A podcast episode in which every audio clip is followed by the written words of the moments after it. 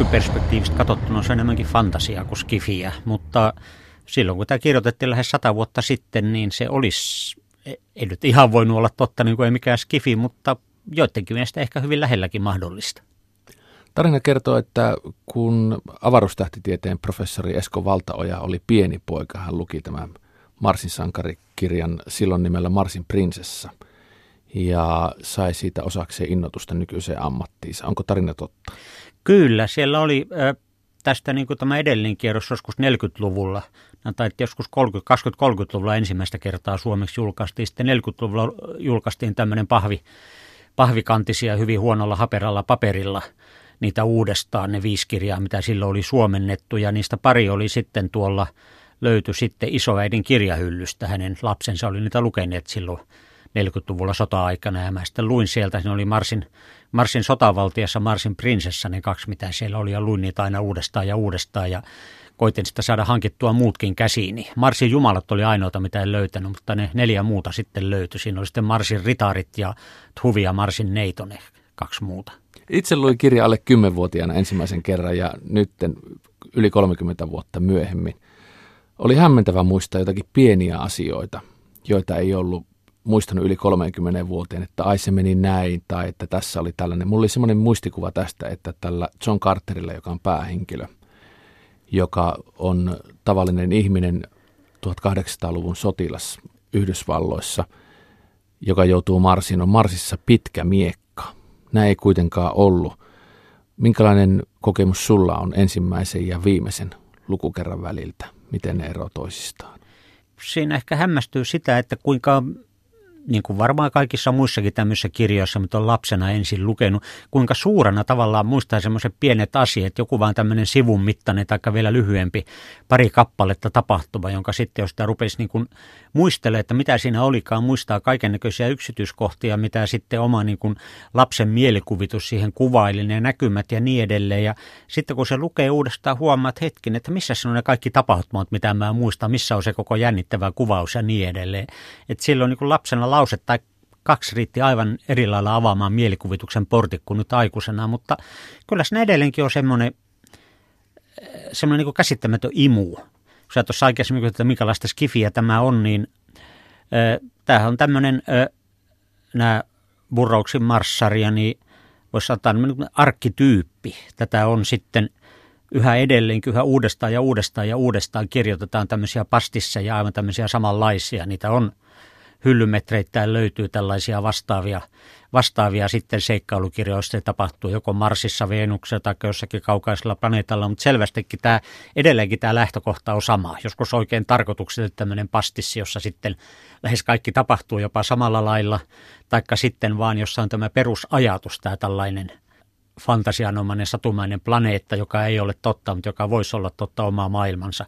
Samalla lailla kuin tämmöinen toinen sitten vähän erilainen arkkityyppi on sitten Tolkien ja Taru Sormusten herrasta, josta myöskin on tullut sitten käsittämätön määrä toinen toistaa surkeampia kopioita ja matkimisia. Tässä on niin kuin tavallaan Burroughs teki ensimmäisen kerran tämän tämmöisen planeetta-fantasian romanssin, miksi sitä nyt oikein sanoisi – taisi olla tämmöinen planetary romance oli semmoinen, mitä joskus käytettiin tästä sitten koko koitettiin kuvailla. Tähän niin kuin termiä science fiction ei ollut vielä olemassa silloin, kun tämä tuli. Ja tämä tämmöinen planeettaromanssi, tämmöinen kiehtova maailma, jota ei ole olemassa, mutta joka voisi olla olemassa, niin ja semmoinen, joka ei ollut ihan pikkulapsille niin kuin joku tämmöinen Liisa Ihmemaassa tai muuta vastaavia, vaan oli sitten nimenomaan nuorisolla jotain muuta kuin intiaaniseikkailuja tai taikka sotakirjoja tai jotain tämmöistä, niin se oli se lähtemätön ainutlaatu, että tämmöistäkin voi olla olemassa.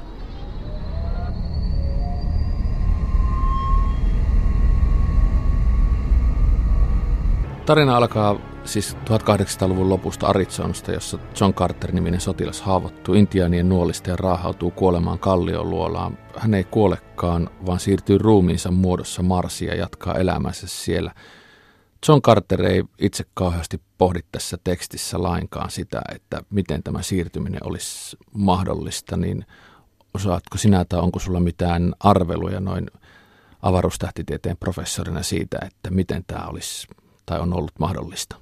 No tämähän oikeastaan osoittaa, että tätä ei niin kuin voi sanoa oikeastaan niin kuin tieteiskirjallisuudeksi edes protosemmoiseksi, koska tässä selvästikään ei tieteestä paljonkaan piitata. Kyllähän sitten Marsissa on kaikenlaista marsilaista tiedettä, on näitä sitten, mutta nekin ovat tällaista fantasiaa, säteitä, joita ihmiset eivät näe värejä, joita on Marsissa, mutta ei täällä. Kaiken näköisiä sitten näitä erilaisia aseita, ilma-aluksia ja muita. Ei Burroughs paljonkaan tieteestä, fysikaalista tieteestä, avaruusmatkailusta ja muusta piitannut. Hän otti Marsin sellaisena kuin jotkut Pösivän Lauel. Tämä oli sitä aikaa, jolloin kiisteltiin siitä, onko vaikka Marsin kanavat totta vai ei. Hän otti sieltä Marsin sieltä tieteen puolelta ja sitten hän ehkä enemmänkin katsoi tätä biologiaa, darwinismia ja sen sellaista, niin kuin, kun tätä varsinaista kovaa tekniikkaa ja tiedettä pohtiessa, että mistä hän saisi jutun juurta.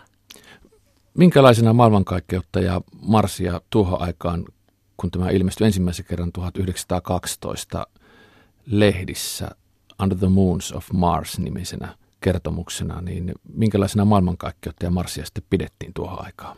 No, maailmankaikkeudesta me tiedetty oikeastaan paljon mitään. Me ei edes tiedetty, niin kuin oletettiin, että tämä, meillä oli hämärä käsitys, että niin kuin tämä linnunrata tähtineen, että se on niin kuin koko maailmankaikkeus.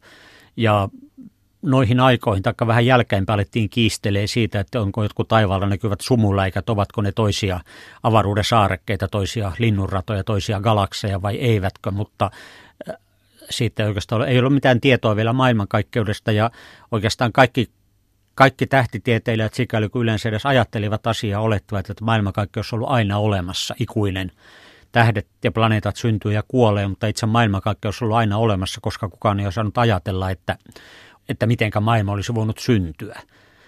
Einstein ja yleinen suhteellisuusteoria neljä vuotta tämän jälkeen, toinen huomattava julkistamistapahtuma. Einsteinin yleinen suhteellisuusteoriasta, että pulkahti esille tämä, niin kuin Hissunkys jo oiva, oivallettiin tämä maailmankaikkeuden alku, alkuräjähdystä. Maailma ei olekaan ikuinen ja muuttumaton. Mutta Mars oli silloisilla kaukoputkilla, valokuvauskoneilla oikeastaan paljonkaan vielä tehty silloin. Tavallinen silmä oli tarkempi. Tuo Vello tämmöinen kova kiista, tämmöinen pieni, pieni vähemmistö, jota johti Pöysivän Lauel, joka oli sitten Mars-tutkimukseen erikoistunut rikas, rikas mies, joka rakennutti kokonaisen observatorion pelkästään erikoistuakseen Mars-tutkimukseen. Pieni vähemmistö tähtitieteilijöistä uskoi nähneensä Marsissa kanavia, selvästi älykkäiden olentojen tekemiä. Meidän laitteet havaintovälineet ei riittäneet saamaan selville, minkälaista Marsissa todella on, mutta tiedettiin, että se on maapallo vähän pienempi. Siellä selvästikin oli ilmakehää, siellä oli pilviä, siellä näytti olevan vuodeaikojen vaihteluita. Yleinen oletus oli, että siellä olisi jonkinnäköistä elämää. Tämä oli vielä 50-luvulla tieteen populaarikirjoissa, suomeksikin kirjoitetussa suomalaisten tähtitieteilijöiden kirjoittamissa pohdittiin, että kyllä siellä varmaan jonkinnäköistä alkeellista elämää, levää ja jäkälää on. Vasta 60-luvulla sitten ensimmäisten luotainten myötä tuli se niin kuin lopullinen tieto, että Mars todella on, näyttää olevan aika lailla kuollut planeetta. Eli ei nyt varmasti kukaan ottanut tosissaan näitä sitten Marsin prinsessoja ja kuusijalkaisia hoateja ja mitä täällä onkaan näitä kaikkea, mutta kyllä varmaan moni tähtitieteilijä olisi voinut sanoa, että kyllä Marsissa jonkinlaista elämää todennäköisesti on ja muutama ehkä olisi ollut valmis näihin kanaviin vedota sanomaan, että siellä on jopa älyllistä elämää. Kyllä vielä 20-luvulla koitettiin sitten, kun radio alkoi kehittyä, niin – koitettiin kuunnella Marsia, että jos sieltä tulisi radiolähetyksiä, samalla tavalla kuin nyt koitetaan kuunnella tähtiä, jos sieltä joku meille viestittäisi.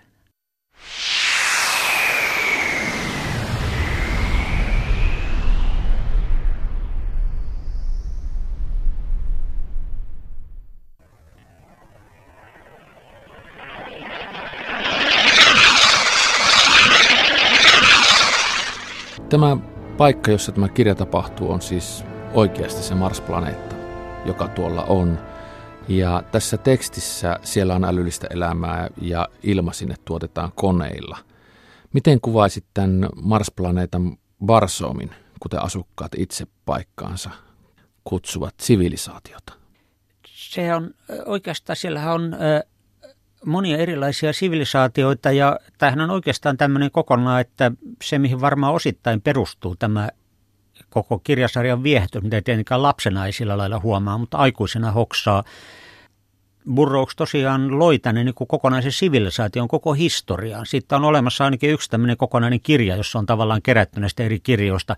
Marsin koko historia, millä tavalla Mars, Marsin pinnanmuodot syntyivät, millä tavalla ilmakehä kehittyi. Tällähän on yhdessä Marsin ritareissa on sitten palataan osittain tai muistellaan menneisyyttä, jolloin Marsissa oli vielä valtameriä, jossa purjehdittiin sitten asukkaita ja kuinka sitten Marsplanet alkoi kuivumaan, meret hävisivät, alettiin kaivaa näitä suuria kanavia. Tämä itse asiassa aika hyvin pitää paikkaansa. Me tiedetään nyt, että Marsissa on ollut valtameriä aikanaan Tosin siellä ei kukaan varmastikaan purjehtinut, koska ne valtameret kuivuivat luultavasti viimeistään pari miljardia vuotta sitten, mutta tämä oli tällainen niin hyvin otettu kuvaus siitä planeetasta. Sitten oli myöskin tämä planeetan biologia, elämän kehitys, joka itse asiassa oli – aika pitkälle sitten sen aikaista darwinismia, Darwinin ajatuksia ja millä tavalla sitä ajateltiin, että olennot ovat kehittyneet. Burroughs loi kokonaan oman, oman erilaisen kuvauksensa siitä, miten Marsin esimerkiksi kehittyivät nämä erilaiset rodut ja muut, mutta se oli, voisi sanoa tällä niin populaaritasolla aika hyvin sitten otettu silloisesta biologiasta käsitys, että elämä on kehittynyt maapallolla, kaikki elävät olennot ovat jotakin kautta sukua toisilleen. Ja sitten nämä kulttuurit, kyllähän siellä on tietenkin jonkun verran sitten näkyy tämmöistä, että otetaan maapallolta sitten erilaisia kulttuureja ja ne siirretään. Täällä on esimerkiksi tämä Isiksen palvonta, täällä on tämä kuolleitten laakso, Kor Virtasen muistaakseni nimeltään, minne sitten kaikki vaeltavat lopuksi. Siinä on selvästi tämmöistä niin kuin egyptiläistyylistä muinais, niin kuin kuolleiden palvontaa, kulttuuria ja muuta. Mutta kaiken kaikkiaan sitten on sitten tehty semmoinen kulttuuri, joka, jonne voi niin upota sisään. Taaskin voisi verrata Sormusten herraa, jossa on tietenkin vielä paljon huolellisemmin mietitty. Mutta samalla tavalla siinä on luotu kokonainen maailma, eikä ainoastaan kerrottu tämmöinen jännä tarina. Mä pohdin lukiessa paljon sitä, mitä tämä päähenkilö John Carter ei jaksanut jostain syystä lainkaan pohtia, että mistä tämä Marsin elämä on peräisin. Se muistuttaa, niin kuin sä sanoit, joiltakin osin maapallon elämää ja joiltakin osin sitten taas ei mä ajattelin, että voisiko olla mahdollista, että tämä maapallon elämä, siis tätä kirjaa lukiessa, mietin, olisikin peräisin tuolta Marsista vai olisiko päinvastoin. Ja sitten mulla heräsi tällainen ajatus, että ehkä olisiko sun mielestä mielenkiintoinen ajatus, että kumpikin elämä on peräisin jostain ihan muusta kuin toisistaan riippumattomasti. Ja ovat sitten sattuman tai jonkun muun kautta syntyneet noinkin lähelle tässä maailmankaikkeudessa toisiaan. Tämähän on yksi tämmöinen, jos mennään ihan vakavaan tieteeseen astrobiologiassa, yksi tämmöinen peruskysymys tietenkin, että onko muualla maailmankaikkeudessa elämää, kuinka todennäköistä on elämän syntyminen, jos olosuhteet on suotuisia. Ja nyt kun me tiedetään, että siellä Marsissa tosiaan nämä valtamerit liplattivat aikoinaan neljä miljardia vuotta sitten, sekä maapallo että Mars olivat molemmat elämälle, elämän synnylle suotuisia. Maapallolla syntyi elämää – Syntyykö sitä myös Marsissa? Onko sitä kenties vielä jossakin pinnan alla syvällä jäljellä sitten siellä ikiroudassa turvassa nyt sen tämmöiseltä pakaste, pakaste kuivatulta planeetalta, niin kuin Mars on, ainakin ulkokuoreltaan. Sehän on yksi tämän Mars-tutkimuksen suuria kysymyksiä, jota mä toivon, että vielä mun elinaikana sitten saadaan vastaus viimeistään, kun ehkä parin 30 vuoden kuluttua sitten astronautit Marsiin menevät. Ja on myöskin pohdittu sitä mahdollisuutta, että, että Marsissa – koska se on pienempi kauempana auringosta, siellä olosuhteet luultavasti tulivat elämän synnylle suotuiseksi aikaisemmin kuin maapallo. Että elämä olisikin syntynyt Marsista ja sieltä sitten meteoriittien myötä siirtynyt maapallolle. Eli jos me löydetään Marsista jotain eläviä olentoja siellä syvällä pinnan alla, tutkitaan niitä, havaitaan, että haa, näillä on DNA, todetaan, että ne on sukua meille, niin ei ole mahdotonta, että me todella ollaan myöskin marsilaisia tai marsilaisten jälkeläisiä. Ja. Että tämmöinen ihan, ihan oikein voi tällainen niin olla, että – että maan ja Marsin elämä, jos Marsissa on elämää, ovat sukua toisille. Ja näin ollen Burroughsin Marsin sankarit-kirja voisi olla ikään kuin symboli tai merkki siitä, että me olemmekin tulleet Marsista. Eh, Sitähän kun näitä tuota, kulttuureja katsoo tuosta tekstiä ajatella. Kyllä, sitä voi sillä ajatella. Tässä kyllä siis Burroughsillahan oli, hän kyllä siellä nämä kirjat lukee tarkkaan, kyllä hän sillä antaa aika tarkan kuvauksen, että miten Marsin elämä on syntynyt ja kehittynyt. Se on sillä aika lailla tietenkin tämmöistä ihan fantasia, että siinä oli tämmöinen niin kuin elämän, elämän puu, josta sitten putkahti ulos erilaisia olentoja, jotka risteytyivät keskenään. Jostakin tuli näitä suuria valkoisia apinoita, jostakin tuli sitten näitä eri, eri sitten. Siellä on näitä mustia, keltaisia, eri, erivärisiä rotuja, siellä on näitä vihreitä, marsilaisia ja niin edelleen. Että millä tavalla ne kaikki ovat kuitenkin sitten niin kuin geneettistä sukua keskenään. Tämä kuvaus tosiaan enemmän ehkä sukua tämmöisille – Siinä on vaikutteet jostakin tämmöistä teosofiasta ja muusta tämmöisistä, joka oli erittäin suosittua humpuukia silloin, silloin tuota Burrouksin aikana ja no on se edelleenkin suosittua jossakin piireissä.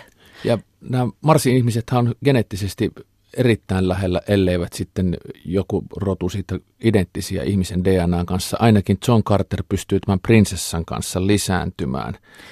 Joo, Vaikka täh- prinsessa ei sitten kannakaan tätä lasta, vaan munii niin kuin siellä ne ihmiset munivat lapsensa. Joo, tätä oli muun muassa eri, eri, erinomainen kirjoittaja, kirjoittaja ja tieteenhistorioitsija Anto Leikola pohti jossakin kirjoituksessa juuri tätä, tuota, että mitenkä, mitenkä tämä onnistui sitten, että Marsin prinsessa Deja Horis ja John Carter, että kuinka he saattoivat saada lapsia, koska prinsessa oli munia muniva oli jo hän myöskin pohti sitä niin kuin tätä tärkeää ja syvällistä kysymystä, oliko Marsin prinsessalla rinnat vai ei koska tuota, eihän niin kuin, tota, jos on muni munia, ei se ole nisäkässä ja nisäkkällä ainoastaan on nisät. Mutta Anto Leikola on lukenut huolella marskirjoja. Mä kirjoitin hänelle ja huomautin, että kyllä täällä niin kuin muutamassa kohden selvästikin mainita, mainitaan sitten terhakat pikkurinnat näillä sitten näillä Marsin ihanilla prinsessoilla ja prinsessojen jälkeläisillä, Huvialla, Marsin neidolla ja mitä täällä sitten onkaan, Tara Heliumin, John Carterin ja Deat Horisin tytär. Ja itse asiassa Burroughs kertoo, että nämä olivat alun perin nämä marsilaiset synnyttivät lapsia tavallisella tava- tavalla, eli he olivat nisäkkäitä.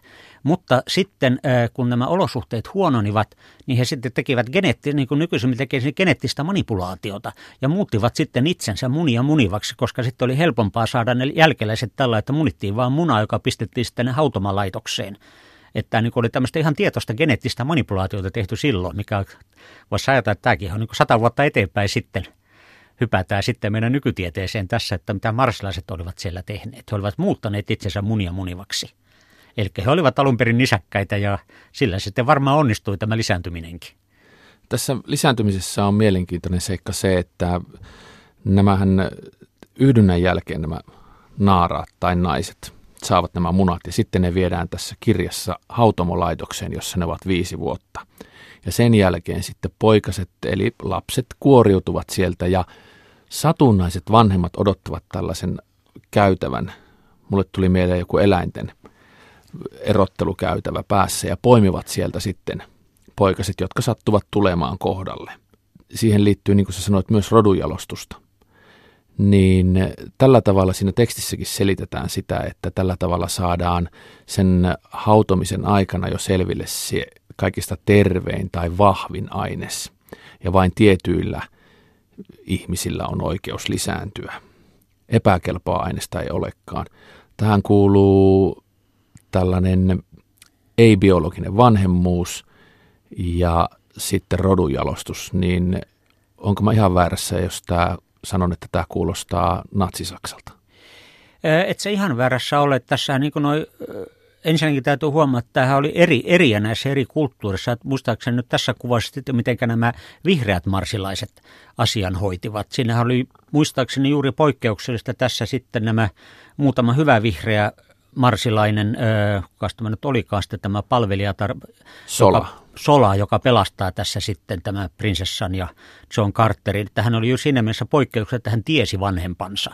Mutta taas toisaalta muistaakseni sitten nämä, nämä, nämä Dejaht Horissa nämä heliumin marsilaiset, he, he eivät harrastaneet niin kuin tällä lailla sattumanvarasta rodunjalostusta niin sanoakseen. Mutta se on kyllä totta, että kyllä tässä niin kuin näkyy niin kuin monessa muussakin silloin – viime niin kuin Darwinin jälkeen tämä tämmöinen, se ei ollut Darwinista itsestään lähtöisin, vaan jostakin muista, jotka tulkitsivat sen Darwinin idean tällä tavalla, mitä sanottiin niin sosiaalidarwinismiksi tällä tavalla, että esimerkiksi rodun jalostusta katsottiin, että se on hyvin tärkeä.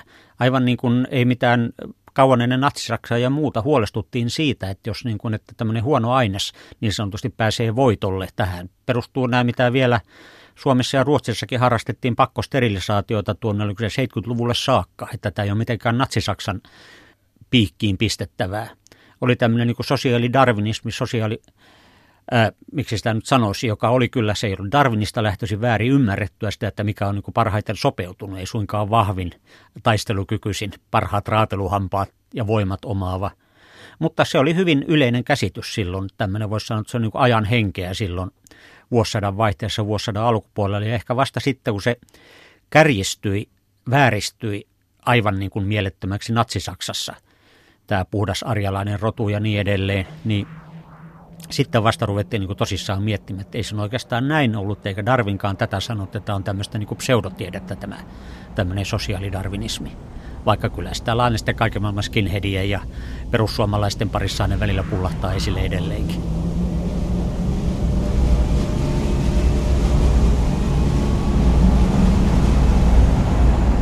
Sola palvelija uskoutuu John Carterille ja kertoo, että oliko muistaakseni, että Tars Tarkas, tällainen sotapäällikkö, on hänen isänsä. Kyllä, hän tämä... on just harvinainen vihreä marsinainen, että hän tiesi isänsä. Ja hänellä on tämmöisiä hellyyden tunteita, jotka ovat myös Joka harvinaisia. Myöskin on, myöskin on poikkeuksellista. Luuletko sä, että Varsoomin historiassa, kun siinä puhutaan myös tämän isyysteeman lisäksi pimeästä ja synkästä ajasta, joka on ennen aluetta hallinnut, mulle tuli mieleen tähtien sota tästä ja George Lucas, niin onko Lukas lukenut tämä Marsin sankarin ja muut Burroksin kirjat ennen tähtien sotasarjan käsikirjoittamista? Kyllä varmaan hämmästyttävä olisi, ellei hän olisi niin kuin jo pienenä ollut myöskin erittäin hyvin näihin perehtynyt. Kyllä on niin semmoisia perustavaa laatua olevia kirjoja, että samalla tavalla kun on vaikea kuvitella, että kuka nykyisin rupeaa kirjoittamaan vaikkapa uutta fantasiakirjaa ilman, että on lukenut hyvin tarkkaan tolkiensa todennäköisesti jo pienenä. Marsilaiset tuntevat hyvin maapalloelämää, heillä on laitteet. Tämä oli tällaisen kaukoputki- ja TV-monitorin välimuoto, jos mä nyt yhtään ymmärsin sitä, millä he ovat tutkineet ja heidän kouluihinsa kuuluu maapalloelämän tunteminen ja heille ei ole ollenkaan hämmästyttävää, että tämä maapallon ihminen John Carter on Marsissa. Se, että miten hän on sinne joutunut, ei heitä kauheasti kiinnosta. He eivät heti tunnista häntä ihmiseksi, mutta jotkut sitten vähän oppineemmat tyypit kyllä tietävät, että kyllähän minä tiedän maapallosta tämän ja tämän ja tämän. He tuntevat maapalloelämän sieltä asti todella hyvin, mutta mitä sä sanoisit tämän tekstin perusteella, minkälainen käsitys heillä on maailmankaikkeudesta näillä marsilaisilla?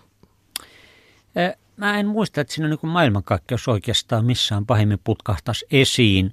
Heillähän on näitä, näitä erilaisia uskonnollisia käsityksiä, mitä juuri tämä suuri, mitä sitten tässä myöskin tämmöinen mielenkiintoinen, voisi sanoa tämmöinen arkkityyppinen tapahtuma. Toisessa osassa Marsin Jumalat sitten John Carter paljasta, että on ollut suurta huijausta tämä koko heidän uskontonsa, kuinka kaikki marsilaiset, jotka ovat niin kuin vanhaksi saakka hengissä säilyneet, mikä on sinällään hyvin harvinaista tällä sotaisella planeetta, lähtevät sitten vaeltamaan tänne sitten tänne Korjoen laaksoon siellä sitten, jossa heitä odottaa, odottaa jokin paratiisisesti paljastuu, että siellä suinkaan ei odotakaan paratiisi, vaan siellä on sitten ihmissyöntiä, joutuvat sitten näiden, näiden, näiden tämän salaperäisellä piilossa olevan herrarodun oriksi ne, joita ei sitten käytetä ravinnoksi, taikka nämä valkoiset apinat eivät raatelle siellä sitten siellä Korjoen laaksossa siellä. Kuviteltu paratiisi osoittautuikin helvetiksi. Että heillä oli tämmöisiä niin uskonnollisia käsityksiä, heillä oli käsitys siitä, miten oli, se ei ollut kovin miljoonaa, monta miljoonaa vuotta sitten, silloin oli niin ne, mitä kuviteltiin sitten, että vaikkapa maapallon ikä puhuttiin miljoonista vuosista eikä miljardeista. Myöskin marsilaisilla oli käsitys heidän oma planeettansa, ei puhuttu vuosimiljardeista, vaan oli joitakin miljoonia vuosia – Mä tuli jostakin mieleen semmoinen kuin 6 miljoonaa vuotta sitten olisi ollut tämä ilmestynyt tämä ensimmäinen elämän puusi, mistä sitten kaikki Marsin elämä sikisi. Että heillä oli kuva oman planeettansa historiasta, mutta en muista, että olisivat maailmankaikkeudesta olleet juurikaan kiinnostuneita sen enempää, muuta kuin tämmöisessä sitten uskonnollisessa mielessä, ja sekin sitten osoittautui vääräksi, niin kuin John Carter osoitti toisessa osassa. Mikä ilmiö tai asia tässä tarinassa Bormilaisten maailmassa avaruustähtitieteen professori Esko Valtaoja eniten kiehtoo? Lapsena se oli kyllä se, että se niin avasi ihan uuden maailman sillä lailla, että täytyy muistaa, että puhutaan ajasta, jolloin ei ollut televisiota. Sunnuntaisi saattoi olla joku lastennäytös paikallisessa elokuvateatterissa. Oli hyvin vähän mitään tämmöisiä, ei oltu kuultukaan mistään tähtien sodista, tolkkieneista, muista vastaavista. Oli satukirjoja, mutta oli hyvin, hyvin vähän mitään tämmöisiä, mitä voisi sanoa niin kuin muuta kuin realistisia lastenkirjoja – tämmöisiä pertsaa ja kilua ja muuta vastaavia, siis näppärät pojat tai viisikko seikkaalee tai muita, mitä täällä kerrot aikaisemmin, täällä sarjan muissa osissa on sitten ihmiset valinneet suosikkikirjoikseen. Tämä oli tämmöinen, niin tämmöistäkin voisi vois olla olemassa. Maailma on paljon suurempi paikka, tai ainakin, että maailmaa voi kuvitella paljon ihmeellisempiä ja jännittävimpiä asioita kuin tämä arkipäivä, niin kuin arkisille tapahtuminen. Ja se, että on, että mielikuvitus – ihmisen mielikuvitus on paljon rajattomampi kuin mitä äkikseltään tulee ajatelleeksi. Et mä aina suosittelen kaikille ihmisille, että tota, jokaisen kannattaisi lukea muutama skifikirja tai fantasiakirja, mieluummin ehkä science fictiona juuri sen vuoksi, että mitäs jos, vaikka puhutaan tulevaisuudesta, niin että mitäs jos tämmöinen olisikin ihan oikeasti mahdollista sen sijaan, että kun ajatellaan tulevaisuutta, me ajattelemme sitä tämmöisenä tylsä harvaana jatkeena just tälle tavanomaiselle arkipäivälle, mitä se ei ole koskaan ollut. Samalla tavalla tämä Mars sitten, että mitäs jos, jos ei nyt Marsissa ihan ole tuommoista, niin mitäs jos jossakin maailmankaikkeudessa voisikin olla aivan niin kuin erilaista elämää, erilaisia sivilisaatioita, erilaisia kulttuureja. Ajatus, jota ei taatustikaan niin kuin 50-luvulla ollut kovinkaan, kovinkaan tavaomaan, ei sitä ainakaan niin tavallinen pikkupoika arkipäivässään kohdannut ja ehkä se nyt on sitten ihmisille tutumpi, mutta silloin se oli Burroughs avas. Tietenkin se on, se on jännä seikkailu, siinä on uljaita sankareita, alastomia prinsessoja – hirveitä hirviöitä ja oikein hyvää voittaa pahaa. Mitä enempää sitä enää voi toivoa? Olitko sä yllättynyt, kun tämä sama kirjailija on tehnyt Tartsanit, että miten erilaiseen tuotantoon hän pystyy? Joo, no tietenkin. Mä sitten, kun mä luin uudestaan uudestaan nämä Mars-kirjat, sitten mä että täytyy sitä Tartsanejakin. Kyllähän mä Tartsanin tiesin tietenkin. Tartsan seikkaili silloin näitä näissä suomalaisissa päivälehdissä, niin kuin seikkailee edelleenkin. Ja Tartsan elokuvista, Johnny Weissmüllereitä ja muita. Sitten oli juuri näitä iltapäivänäytöksiä, sunnuntaisin lasten näytöksiä. Mun mielestä ne kaikki ihan tyhmiä, enkä mä pari Tartsan kirjaa jaksoin lukea. Ei se, siinä ollut mitään jännittävää. Siellä nyt oli sitten se viidakko ja Tartsan niitä tyhmiä leijonia ja alkuasukkaita, siis EVVK. Klassikoista puhutaan yleensä aina hyvää ja niitä kehutaan, mutta usein tai joskus käy niin, että sinne hyvän alle unohtuu se, mikä niissä ei toimikaan, niin onko tässä Marsin sankarit-kirjassa jotain, joka ei sun mielestä toimi? No se olisi pyhä hävästyt sanoa, että siinä ei mikään toimi. Tietenkin, jos nyt ruvetaan katsomaan sitä niin kuin oikein tuolla lailla kriittisellä silmällä, niin eihän Burroughs ole mikään erityinen, erityinen tyylinikka ja kirjailija ollut, ja nämä juonet on aika kökköjä ja perustuu aika pitkälle tämmöisiin uskomattomiin yhteensattumuksiin ja niin edelleen, mutta – kyllä mä nyt väittäisin edelleenkin, että jos ottaa tuolta sattumanvaraisen nuorten kirjan vaikka tämän syksyn tuotannosta, niin kyllä se varmastikin on voi olla paremmin kirjoitettu noin tyylillisesti, ehkä enemmän äidinkielen opettaja silmää ja korvaa miellyttävä, mutta kyllä musta tuntuu hankala niin kuin sitä kokonaispakettia, sitä, niin kuin sitä mielikuvituksen lentoa, sitä uusien maailmojen avaamista, niistä on hankala, hankala päihittää. Tietenkin myöskin nämä henkilöt täällä ovat sangen, sangen yksulotteisia, ei sitten mitään opit tällä lailla ihmisluonteesta ja aikuiseksi kasvamisesta ja muusta ja kaikesta tämmöistä, mitä nykyisin pidetään sitten niin tärkeänä nuorten kirjallisuudesta. Mä kääntelin sen melkein hyväksi puoleksi. Ei sen kaiken tarvitse olla niin, niin tota, yleissivistävää ja jalostavaa ja kehittävää ja kasvattavaa. Mielikuvitusta pitää ruokkia ja sitä ruokitaan ihan liian vähän edelleenkin. Tämä John Carter kirjan päähenkilö, joka on kirjoittanut minä muodossa tämän tekstin, väittää, että hän ole sataan vuoteen vanhentunut lainkaan fyysisesti. Mitä luulet tapahtuneen? Onko hän joutunut tuntemamme ajan ja ulottuvuuden välitilaan tai johonkin muuhun vastaavaan? Joo, tämähän on myös semmoinen, mikä siellä sitten vilahtaa siinä välissä, että hän ei muista koskaan ollensa muuta kuin semmoinen kuin hän on. Että hän ei muista koskaan ollensa lapsia ja muu. Että ilmeisesti hän on joku tämmöinen – tämmöinen kuolematon. Sitten on sitten tämmöistä hauskaa metafiktiota, että on niin kuin maailmassa on tämmöinen joukko tämmöisiä kuolemattomia, tämmöisiä myyttisiä henkilöitä, joista tämä John Carter on yksi ja sitten tuota Mustanaamio on toinen. En Mustanaamio itse asiassa on kuolevainen, mutta on täl- tällaisia niin tämmöisiä myyttisiä henkilöitä, jotka vaeltaa läpi koko maailman historia. Tähän vanha idea, tämä vaeltava juutalainen Ahasverus ja kaikki tällaiset jotkut kuolemattomat. Öö, mä luulen, että joku on kai kirjoittanut sitten tällaista niin kuin niin kuin fiktioon perustuvaa fiktiota, että niin kuin tuota John Carterin aikaisemmat elämät joskus, joskus tuolla muinaisuudesta tai keskiajalla. Ja, ja tietenkin siis ää, juttuhan ilmeisesti on selvästikin tämä Barsoom ei ole Mars. Me on nyt todettu, että vaikka he silloin Burroughs erehtyy luulemaan, että Barsoom on Mars, koska sitä puhutaan Marsina, mutta on selvää, että tämä, niin kuin tämä John Carter päätyikin johonkin toiseen rinnakkaisuniversumiin. Planeetan nimeltä Barsoom, jota hän sitten luuli Marsiksi. Että tämä ehkä selittää myöskin tämä vähän epä, epäilyttävältä tuntuva siirtymiseen sitten maapallolta Marsin vaan ajatusten voimalla. Mä luulen, että tässä paremminkin tapa, tapahtuu joku tämmöinen sitten niin kuin, joku tämmöinen säijeteorioiden selittämä siirtyminen niin kuin paralleeliuniversumiin planeetalle, joka muistuttaa Marsia, jossa olisi tätä Barsoomin historiaa. Ja siellähän John Carter tietenkin kuolematon elää edelleenkin. Terveisiä vaan. Ja tämä selittää hyvin sen, että koska hänen maailmankuvansa on ollut sellainen, että ainut paikka, mihin hän pystyy kuvittelemaan siirtyvänsä, on se Mars, koska se on jollakin tavalla Marsin kaltainen. Mm. Ja sitten vain tämä tarinan kertoja minä, tämä John Carter, erehtyy juuri sen verran. Hän luulee sitä paikkaa toiseksi. Selittäisikö tämä myös sen, että jos se on tällainen rinnakkaispaikka, että kun siellä on näitä ilma-aluksia, joilla lennetään ja he ovat käytännössä, jos maallikkona yhtään ymmärrän gravitaatiota, niin aika ratkaisevalta osin kumonneet sen auringon säteiden avulla.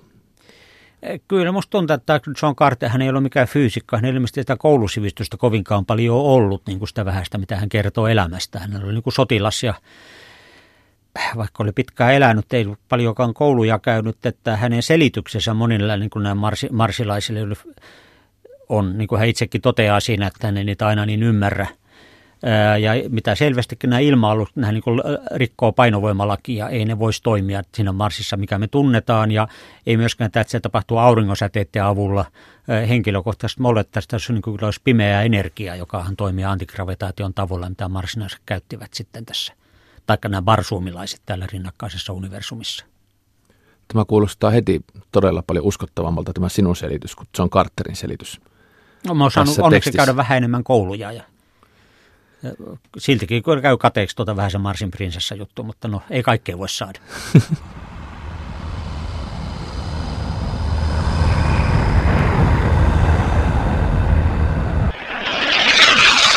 Minkä takia John Carter kysyi sitä, mitä lähes kaikki muut kysyisivät.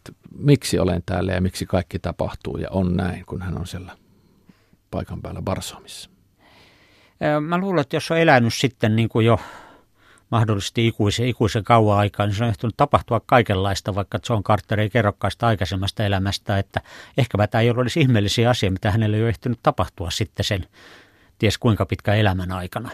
Ää, mutta toisaalta niin ää, sanotaan, että sata tai tähän menee toista sataa vuotta, 1800, se on itse asiassa, eikö se ole joskus 1860 tai koska se mahtaa niin kuin tapahtua noin niin kuin ajallisesti, kun hän siirtyy sinne Marsiin ensimmäistä kertaa. Se on paljon aikaisemmin kuin mitä Yhdysvaltain kirja sisällissodan niin, juuri, jälkeen, joskus 1860-luvun loppupuolta. Niin sanotaan niin kuin silloin, silloinhan niin kuin tekniikka alkoi kehittyä huimaa vauhtia. Tuli, oli, oli, oli tullut tuota kaiken näköiset junat olivat tulleet, höyrylaivat, kaiken näköisiä uusia vempaimia ilmestyi koko ajan, tekniikka kehittyi hurjaa vauhtia, mahdollisuudet tuntui ihan erilaisilta, ja myös, mutta toisaalta sitten tiede ei ollut paljonkaan saanut selvää siitä, että minkälainen maailma on, niin mä luulen, että ihan yleistäkin sen ja ihminen olisi ollut va- ehkä valmiimpi hyväksymään hyvinkin ihmeellisiä asioita todeksi. Ihan sen vuoksi, että ei tiedetty, että miksi ne eivät voisi olla totta. Yksi sellainen yksinkertainen esimerkki vaikka tähän miljoonat ihmiset otti täysin todesta kaikki nämä spiritismin mediot ja niin edelleen ja muuta. Se tuntui ihan vakavasti otettavat tiedemiehet perustivat parapsykologisia seuroja. Tuntui ihan niin kuin mahdollista, että kenties nyt tämmöistä on. Samalla tavalla etsittiin sitä puuttuvaa rengasta, etsittiin, etsittiin sitten dinosauruksia, elos, elossa olevia dinosauruksia jostakin Afri, syvältä Afrikasta. Kenties se olisi ollut mahdollista, koska ei, ei ollut yksinkertaisesti tietoa. Ehkä John Carter kanssa aikansa lapsi, hän katsoi, että jaa, ilmeisesti tämä on mahdollista, koska näin tapahtui ja hän sitten oli valmiimpi hyväksymään sen. Jos mut siirrettäisiin nyt Varsuumiin, niin kyllä mä niin vaatisin vähän parempia selityksiä asiasta ennen kuin lähtisin siellä mitään tekemään. Tämä Mars-sarja jatkuu muun muassa Marsin jumalat kirjalla ja Varsoomi ja Heliumin väestö ja kulttuuri selviävät tästä eteenpäin. Mutta tekstin kuvaus tästä kansasta. He eivät tee työtä hankkiakseen sellaista, mitä he voivat ristää toiselta taistelemalla.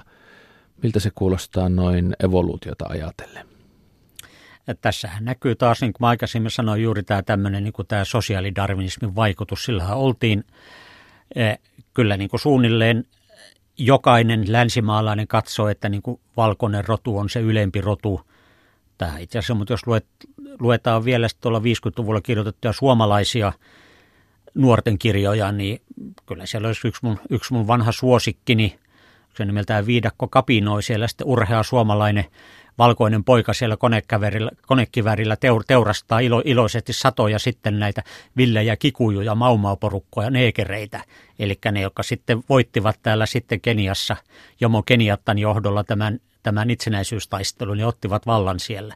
Ei sitä kukaan räpättänyt silmääkään, että on hirveitä fasismia ja rasismia 50-luvulla vielä. Ja oli sitten nämä vinosilmät, keltaiset vaarat niin edelleen, kaiken maailman mutakuonot ja muut rättipäät. Se oli ihan niin kuin sitä normaalia ja mennään tuonne vuosisadan alkupuolelle.